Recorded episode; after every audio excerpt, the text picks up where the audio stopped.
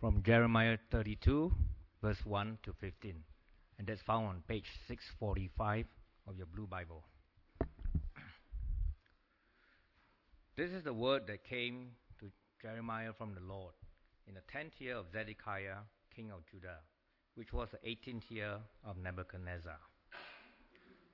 The army of the king of Babylon was then besieging Jerusalem, and Jeremiah the prophet was confined in the courtyard of the guard in the royal palace of Judah. Now, Zedekiah king of Judah had imprisoned him there, saying, Why do you prophesy as you do? You say, This is what the Lord says I'm about to give this city into the hands of the king of Babylon, and he will capture it. Zedekiah, king of Judah, will not escape the Babylonians, but will certainly be given into the hands of the king of Babylon, and will speak with him face to face, and see him with his own eyes. He will take Zedekiah to Babylon, where he will remain until I deal with him, declares the Lord. If you fight against the Babylonians, you will not succeed. Jeremiah said, The word of the Lord came to me. Hanamel, son of Shallum, your uncle is going to come to you and say, Buy my field at Anathoth, because as nearest relative, it is your right and duty to buy it. Then, just as the Lord had said, my cousin Hanamel came to me in the courtyard of the guard and said, Buy my field at Anathoth in the territory of Benjamin, since it is your right to redeem it and possess it, buy it for yourself. I knew that this was a word of the Lord, so I bought the field at Anathoth from my cousin Hanamel and weighed out for him seventeen shekels of silver. I signed and sealed the deed, had it witnessed, and weighed out the silver on the scales. I took the deed of purchase, the sealed copy containing the terms and conditions, as well as the unsealed copy, and I gave this deed to Baruch, son of Neriah, the son of Mahseiah, in the presence of my cousin Hanamel, and of the witnesses who had signed the deed, and of all the Jews sitting in the courtyard of the guard. In their presence I gave Baruch these instructions. This is what the Lord Almighty, the God of Israel, says. Take these documents, both the sealed and unsealed copies of the deed of purchase, and put them in a clay jar so they will last a long time. For this is what the Lord Almighty, the God of Israel, says Houses, fields, and vineyards will again be bought in this land. This is the word of the Lord.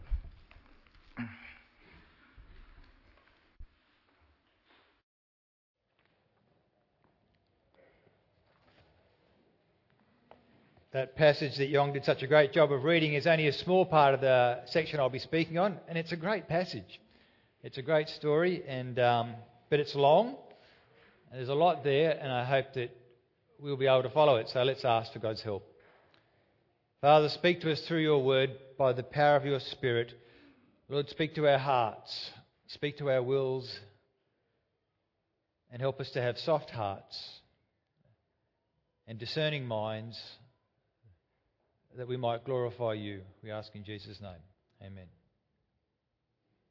Well, most of us live in Sydney, and you'll know that Sydney property prices are crazy. And it's just a, it's a big deal to try and get on the property ladder. So, what I'm going to suggest to you today is maybe you should be looking, if you want to get on the ladder, maybe you should start by looking outside of Sydney. Have you thought of perhaps America? You don't want to invest in America. Look, I've got a better deal for you. There's some houses, very spacious area. Here's one in Mosul in Iraq. Very spacious, very airy, three bedroom house, two bathrooms. Bargain in Mosul. Or if you head a bit further north into Syria, maybe you'd like to buy a whole apartment block in Aleppo.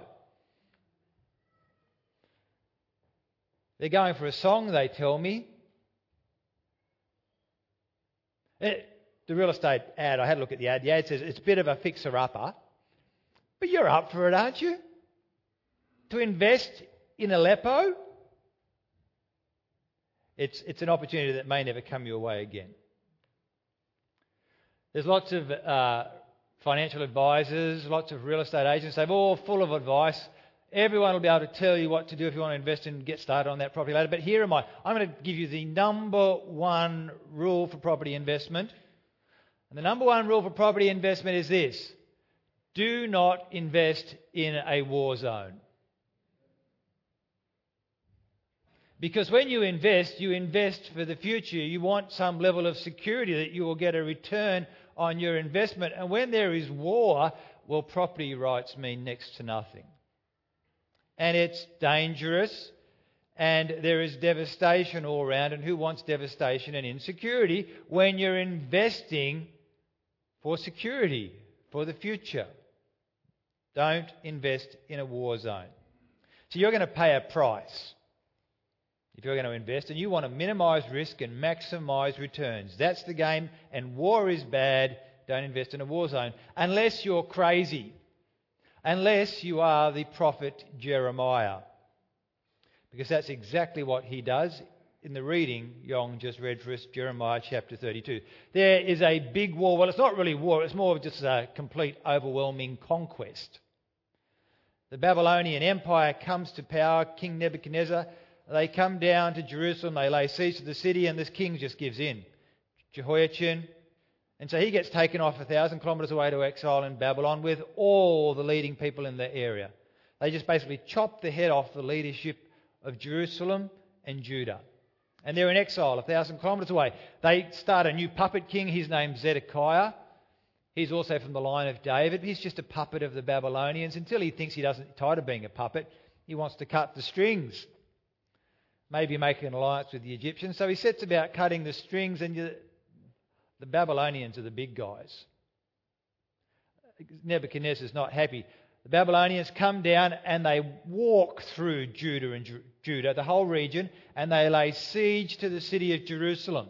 Now, in Jerusalem, there's this prophet, this crazy prophet called Jeremiah. And Jeremiah keeps telling Zedekiah, he told, what, told him what was going to happen before. Now he keeps telling Zedekiah what God's purposes are. And Zedekiah knows this so well that he can repeat it back to Jeremiah. So in verse 3, Zedekiah, king of Judah, had imprisoned Jeremiah in the palace, in the courtyard, and he's for saying, Why do you prophesy as you do? You say, This is what the Lord says, I am about to give this city into the hands of the king of Babylon, and he will capture it Zedekiah, king of Judah, will not escape the Babylonians. That's me, Jeremiah. But will certainly be given into the hands of the king of Babylon and will speak with him face to face and see him with his own eyes. I don't want to do that. He will take Zedekiah to Babylon, where he will remain until I deal with him, declares the Lord. If you fight against the Babylonians, you will not succeed. Jeremiah, you don't say that. I'm now putting you in prison in my palace because I hate what you're saying. Meanwhile, you've got to understand the context. A thousand years away, a thousand kilometres away, ten years ago, there's all these Jews, all the old leaders. And here they are in this city, trapped. And right in the middle of the city is the king and his little prophet imprisoned. And as soon as you get past the city walls, there are Babylonians, the great empire, building siege ramps. You're going to fall, guys. You're going to fall. That's the context of our little story about investment. Inside, all is powerless. There is fear, there is hunger, and there's Jeremiah, the miserable prophet. But Jeremiah's God, even in this terrible situation, is not powerless. God says to Jeremiah, Jeremiah, it's time to buy, buy, buy. Time for you to invest. Verse 6. Jeremiah said, The word of the Lord came to me, Hanamel son of Shallum, your uncle, is going to come to you and say, Buy my field at Anathoth, because as nearest relative it is your right and duty to buy it. Now, in ancient Israel, property rights stayed with the family. They had the right of redemption. So if you're in strife, you sell it to your family who bails you out of strife, you get a bit of money, but the property doesn't leave the family. They were the basic rules. And the Lord says to Jeremiah, Your cousin, your uncle's son, is going to come and offer you to buy his field. An investment opportunity. And sure enough, as the Lord said, verse 8, then just as the Lord said, my cousin Hanamel came to me in the courtyard of the garden and said, Buy my field at Anathoth in the territory of Benjamin since it's your right to redeem it and possess it, buy it for yourself. So Jeremiah buys the field. The prisoner. He takes the little bit of money he has, 17 shekels of silver. He hands them over. It's signed, it's sealed, it's witnessed. And he is now the proud owner of a field in Anathoth in the region of Benjamin, which just happens to be outside the city walls. Probably with Babylonians camped on it at this very moment. Good move, Jeremiah. And do you think the did you think anybody told the Babylonians? They sent a messenger out there, Jeremiah now, could you guys move off? Jeremiah owns this plot of land. Do you think they cared less sitting on that field of Anathoth? in Anathoth?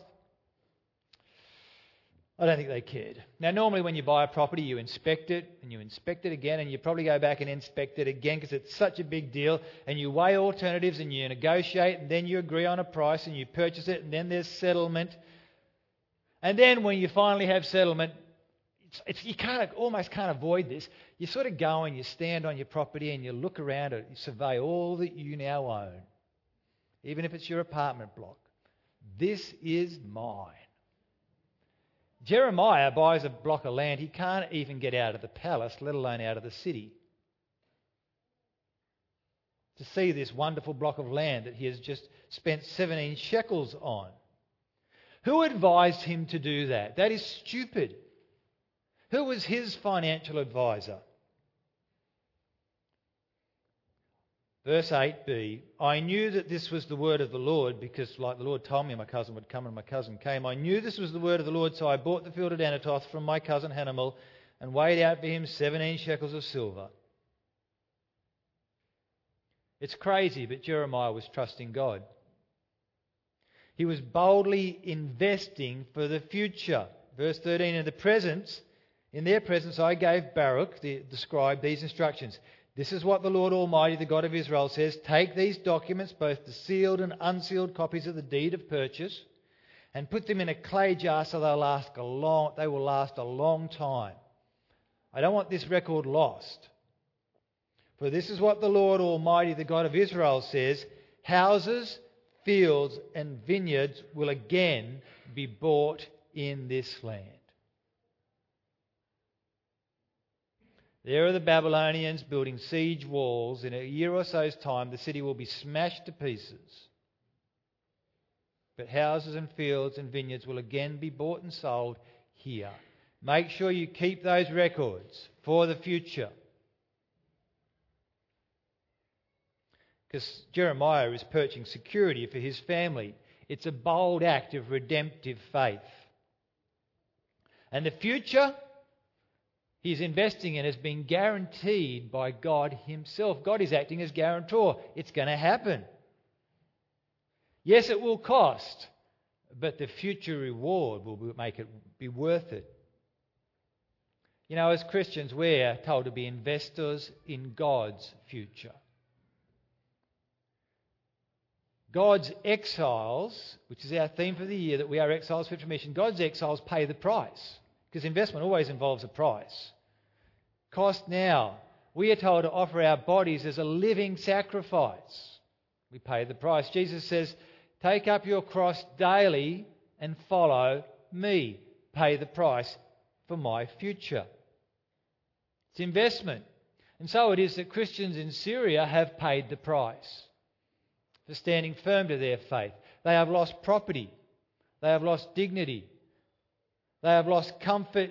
Many of them have lost their lives to follow Jesus, and Christians in Iraq have done the same thing, and Christians all over the world. And there's been many, many, many people go onto the mission field who have given away all that they've got in this world, as we might call it, to pay the price to invest in God's future. And people have gone to Bible college and invested three years of study without any pay to invest in God's future, and they've become pastors and teachers and leaders and counselors.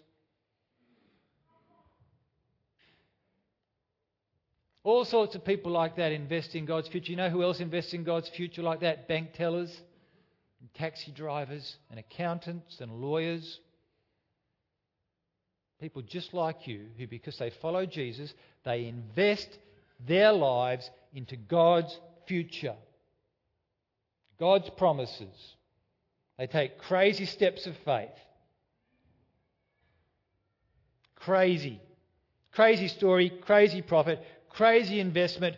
Who does this sort of thing? If you are in Christ Jesus, then you should read this story and say, oh, yeah, that makes sense. That's how I live my life. I live by faith. I trust the promises of God and I obey God and I look to His future. It's not crazy, it's normal. For God's people, God's exiles. It's normal. It's normal, but it's not easy to do. We sing songs like Take My Life and Let It Be Consecrated, Lord, to Thee. Take my moments and my days. We say, All to Jesus I surrender, all to Him I freely give.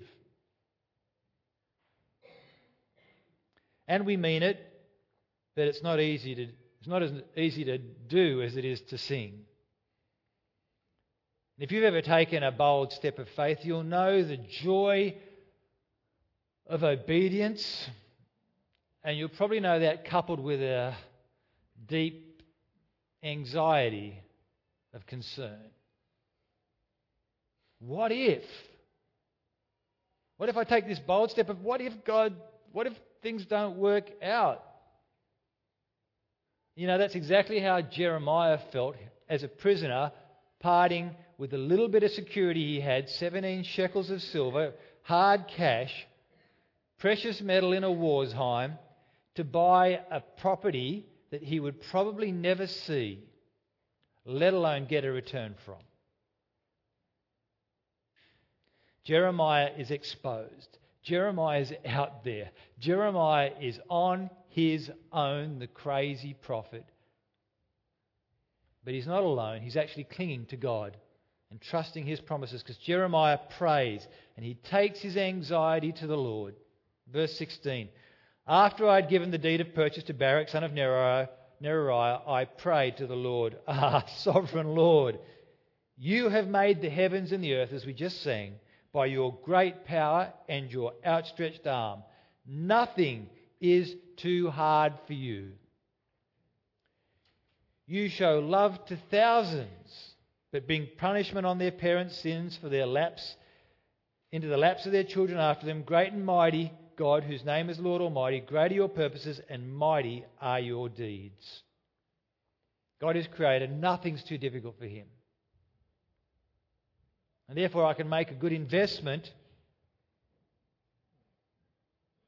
trusting your character, God. Your eyes are open to the ways of all mankind. You reward each person according to their done, conduct and as their deeds deserve. Jeremiah, as he continues his prayer, remembers God's power and strength displayed in the past. You performed signs and wonders in Egypt and have continued them to this day in Israel and amongst all mankind. And you've gained the renown that is still yours. You are a great God.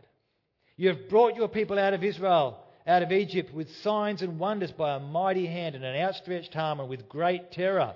You are a saving God. You gave them this land you had sworn to give their ancestors, a land flowing with milk and honey. You are a good God. They came in and they took possession of it, but they did not obey you or follow your law. They didn't do not do what you commanded them to do. So you brought all this disaster upon them.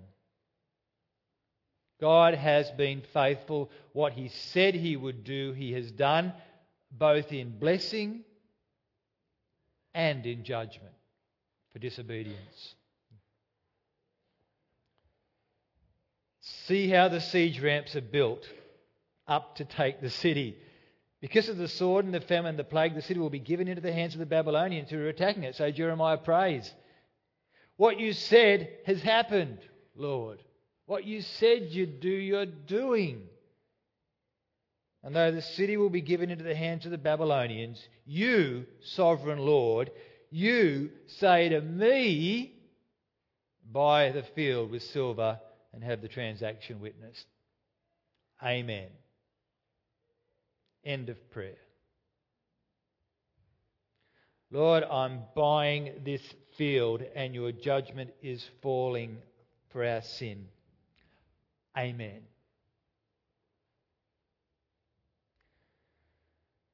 That's Jeremiah's prayer. He brings his anxiety because he's stepping out in faith. He brings it and lays it at the feet of the Lord. And it's like, Lord, this is a really hard thing to do. This makes no sense, but I'm trusting you with the outcome. What you've done in the past, Lord, in your faithfulness to your promises, will you do again as I buy this field? Jeremiah chooses to obey God before he understands in full. Do you understand that? Jeremiah chooses to obey God and live by faith before he understands in full. And the gap he takes to the Lord and just throws it out in front of him. I'm going to obey you, any, I'm going to obey you anyway, Father. The what, the how, the when, the where, they're all unanswered.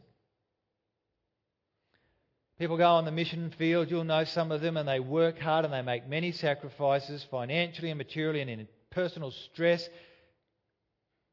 And they don't have all the answers. Lord, what are you doing? What redemptive work are you doing through my sacrifice, my investment? I can't always see it. And people go to Bible college and they become pastors in churches and they go and pastor. Oh, it's such a beautiful church. They go past the hard churches, small churches in remote areas and years and years and years of work. Lord, what are you doing? Where's my return? And people teach Sunday school year after year, or run playgroups or to youth group year after year, or visit people and work with the mentally ill in Jesus' name. And they do all these things and they ask year after year after year, Lord, I've made this massive investment. What are you doing? When will it be full, fulfilled? When's my investment going to kick in and pay off? You know what the answer is? You keep on believing and obeying before you understand in full because it's going to pay off big. As long as you keep trusting me, there will be a return. So we pray in faith. We cast our anxieties and fears on the God for whom nothing is too difficult. As we've been singing, the Creator God. So, what I want to do this morning, I don't want to answer all your questions and fill up that gap. I just want to tell you to invest big. Throw it all on the line. Invest in the promises of God. Get behind them with all you have. Forget about this diversity thing in this business, mate. This is totally focused investment. Don't diversify a bit in this world, a bit with Jesus. Maybe if I have to, a bit with, you know, Hinduism. No, no, no, no, no. Jesus says, all on me. All on me. All or nothing. And don't see if I then don't then return your investment, despite the hardship, with great bounty. When you're investing, you always invest with the prospect of a future return. If you're not doing that, it's called spending. Spending is different to investing. Investing always has an eye on the future. When you invest in something, quite often they'll come with a prospectus, particularly if you're investing in something on the stock market a new launch. And then prospectus tells you what your prospects might be if you invest. Well, Jeremiah is investing. He prays to God and he throws it all out God and leaves the gap with God. And God comes back at the end of this passage and says, Here's my prospectus. Now that you're trusting me, it's kind of hard, isn't it? Now that you're trusting me, Jeremiah, here's my prospectus. Here is what your prospects are. He sets out the future. Verse 26. The word of the Lord came to Jeremiah I am the Lord, the God of all mankind. Is anything too hard? Anything too difficult for me? Therefore, this is what the Lord says. Has the message changed? I am about to give this city into the hands of the Babylonians and to King Nebuchadnezzar of Babylon, who will capture it. I heard that before already, Lord. The Babylonians who are attacking the city will come and set, set it on fire. They will burn it down along with the houses where the people arouse my anger by burning incense on the roofs to Baal and pouring out the drink offerings to other gods. The prospect, Jeremiah, is short term, more judgment for sin. Verse 30 The people of Israel and Judah have done nothing but evil in my sight from their youth. Indeed, the people of Israel have done nothing but arouse my anger with what their hands have made declares the Lord. Verse 33 They turned their backs to me and not their faces. Though I taught them again and again, they would not listen or respond to me. They set up their vile images in the house that bears my name in the temple, and they defiled it, idols in the temple. They built high places for Baal in the valley of Beth Ben Hinnom to sacrifice their sons and daughters to Moloch. His wickedness is great, though I never commanded, nor did it even enter my mind that they should do such a detestable thing and so make Judah sin. Oh, their wickedness is great. Judgment is therefore coming, goes the Lord says. What's the prospects? Judgment's coming because their sin has been mighty. And is anything too difficult for me? No, oh, I will accomplish what I've said I'll do. But that is not the end. Because in chapter, verse 36 comes a statement of redemption. You are saying about this city, by the sword, famine, and plague, it will be given into the hands of the king of Babylon. Yes, that's true. But this is what the Lord, the God of Israel, says I will surely gather them from all the lands where I banished them in my furious anger and great wrath. I will bring them back to this place and let them live in safety. It goes on. They will be my people, and I will be their God. I will give them singleness of heart, focus, and action, so that they will always fear me, and that all will go well for them and for their children after them. I will make an everlasting covenant with them, one that will never fail. I will never stop doing good to them, and I will inspire them to fear me so that they will never turn away from me. I will rejoice in doing them good and will assuredly plant them in this land with all my heart and soul, says the Lord. There's your prospectus. There's your investment return. God is going to bring his people back. You know, this language here, Jeremiah chapter 32 in this section is exactly, very, very similar. Not exactly. Very, very similar to the language that's used in Jeremiah chapter 31 where God tells Israel, just a chapter before, through Jeremiah, I'm going to make a new covenant with the house of Israel. I'm going to write my law in their hearts. They will know me. They will obey me. It will be a new covenant. Chapter 32, it's an everlasting covenant. If you go to the New Testament, to the book of Hebrews, chapter 8, chapter 31 of Jeremiah is quoted at length. And the writer says, it's fulfilled in Jesus Christ, the great high priest, who with his blood has made the sacrifice so that God's people can return, so that all through Jesus can return to God and know God. This is the new covenant through Jesus' blood. Hebrews chapter 8. A little bit further on, Hebrews chapter 10, and I'm going to read you this because Jeremiah, the writer of the Hebrews, again quotes from Jeremiah chapter 31 this new covenant.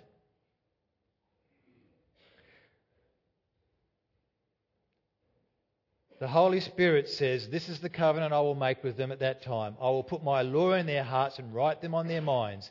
Their sins and lawless acts I will remember no more. And where these have been forgiven, sacrifice for sin is no longer necessary. Through Jesus, there will be a sacrifice that satisfies for sin, that cleanses my people. Verse 19 Therefore, as new covenant people through Jesus, since we have confidence to enter the most holy place by the blood of Jesus, by a new, a new covenant, a new and living way open to us through the curtain that is Jesus' body, and since we have a great priest over the house of God, let us draw near to God with confidence. Let's come back with a sincere heart and full assurance of faith having our hearts sprinkled to cleanse us from a guilty conscience, having our bodies washed with pure water, and let us hold unswervingly to the hope that we profess. For he who promised is faithful. And let us consider how we may spur one another on towards love and good deeds. Not giving up the habit of meeting together, as some are in the habit of doing, but encouraging one another, and all the more as you see the day approaching. This has been our theme throughout the year. When you come to Jesus, you're made a new creation, a new person, cleansed. You become God's exile for His mission, which is to live a godly life, a life that pleases Jesus, so that you can press on for that day when Jesus returns.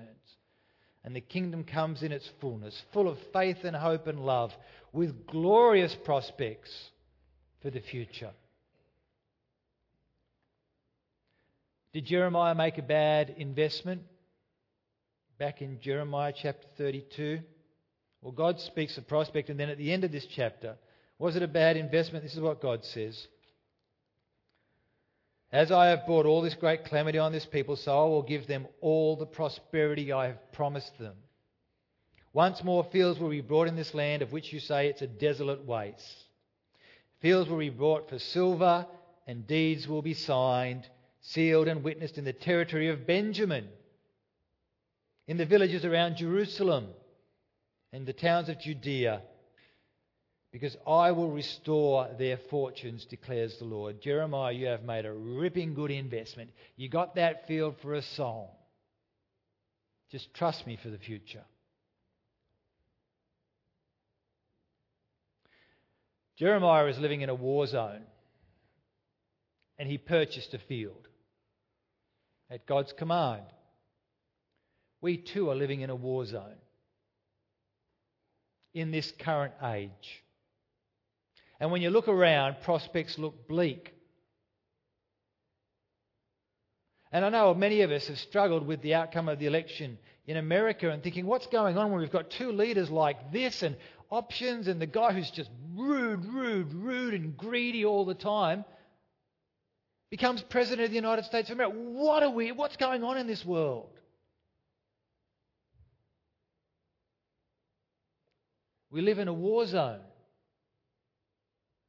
We don't belong in this war zone. We're heading for a better home, a better future. There's spiritual battle all around us, and there's devastation and hopelessness and emptiness. But we have the guarantee of a better day to come realized through the victory of Jesus. And the enemy today, he still prowls around like a roaring lion looking for people to devour. But our God has won the victory through the cross. And he calls us, as his exiles in this place, to pay the price today that we might invest in his future. That we might invest for redemption. To buy back for others so that they may have life in the future, to help the hopeless who are sinking. And as we live for God's kingdom, we give of ourselves. So you have to ask how do you live if you're living in a war zone? If you were in Mosul or Aleppo, how would you be living? Say you had a few assets. Wouldn't you be trying to shore up your assets? Wouldn't you be trying to protect them? and hunker down and wait till the troubles pass? Oh, we're not like that. A rich man came to Jesus one day and he said to Jesus, What must I do to have eternal life, to have a place in that eternal kingdom? And Jesus said, oh, what, what, does the scripture say? He says, oh, I obey the commandments, blah, blah. He says, Have you done this? I've, I've done all those things since I was a child. Jesus says one more thing. I want you to take all that you have and give it away to the poor and the needy. And then you will have riches in heaven. That's the investment I want you to make. I want you to take all that you have. You only have one more thing you need. Take all that you have and, in my name, invest it in others for the future. And that rich man walked away so sad. Because that was more than he could do. He couldn't make that investment. Jesus said how hard it is for the rich to enter the kingdom of God. And we're all wealthier than that man. He didn't even have a car. We're all flushing toilet. How hard it is for the rich to enter the kingdom of God. The disciples were amazed at his word and said, But Jesus said again, Children, how hard it is to enter the kingdom of God. It's easier for a camel to go through the eye of a needle than for someone who is rich to enter the kingdom of God. It's like it's impossible. The disciples were amazed and they said, Well, who, who can enter the kingdom? Who then can be saved? Who then can be saved from their sin? It's so hard to enter the kingdom of God. And Jesus looked at them and said, With man, this is impossible. But not with God. All things are possible with God. He could have quoted Jeremiah Nothing is too difficult, nothing is too hard for God, even for a rich man to enter the kingdom of God even for you to enter God's kingdom. Peter said, Well, we've left everything to follow you, Lord. We've invested the lot, unlike this fella. You know what Jesus says? Truly I tell you, no one who has left home, or brothers, or sisters, or mother, or father, or children, or fields for me and the gospel will fail to receive a hundred times as much in this present age homes, brothers, sisters, mothers, children, and fields, along with persecutions, along with persecutions, and in the age to come, eternal life. But many who are first will be last, and the last first. Jesus says, You want to follow me? Follow the way of Jeremiah. Follow the way of the kingdom. Follow the way of the cross, my way. Invest a lot for a greater return guaranteed by the promise of God and the victory of God. Invest a lot. Don't muck about. Invest the lot. So, what are you investing in? Are you diversifying? Jesus says invest a lot. Invest for the future. Let's face it. Oh, superannuation and investments. Invest for the future so that when you're 65, you've got enough money to live on for the next 20 or 30 years, if you're lucky. Jesus says, invest for a better future. Not just for you, but for others. Follow Jesus, which means to give is to gain. Let me pray. Father, we see the example of Jeremiah. We see this, the example of our Lord Jesus. We hear your word and we hear his teaching. And we pray that you would give us strength and courage to invest the lot into your kingdom. Seek first your kingdom and righteousness, that we may know the richness of blessings that you offer. We ask in Jesus' name. Amen.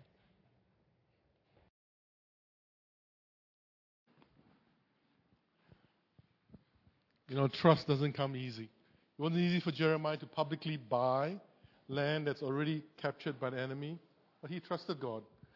It wasn't easy for David um, to be king, even though he was anointed, yet he trusted God.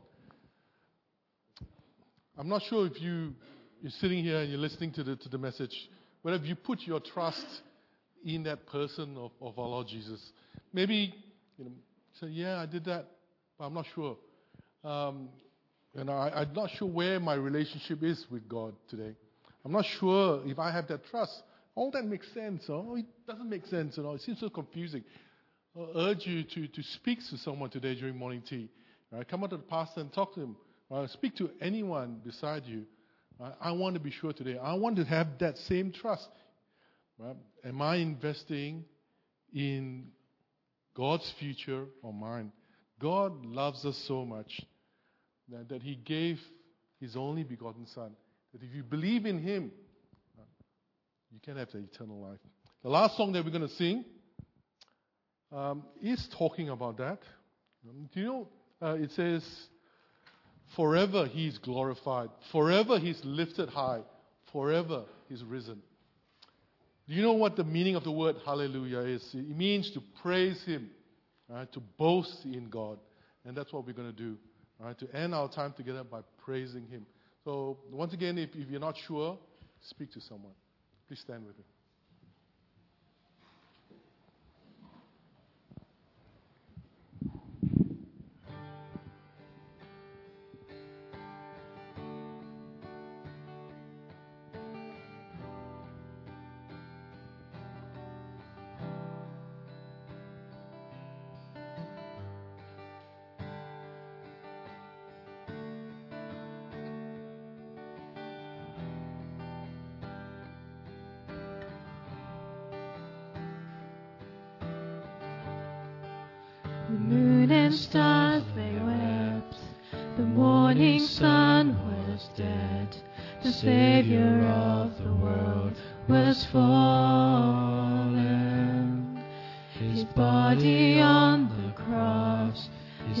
Poured out for us.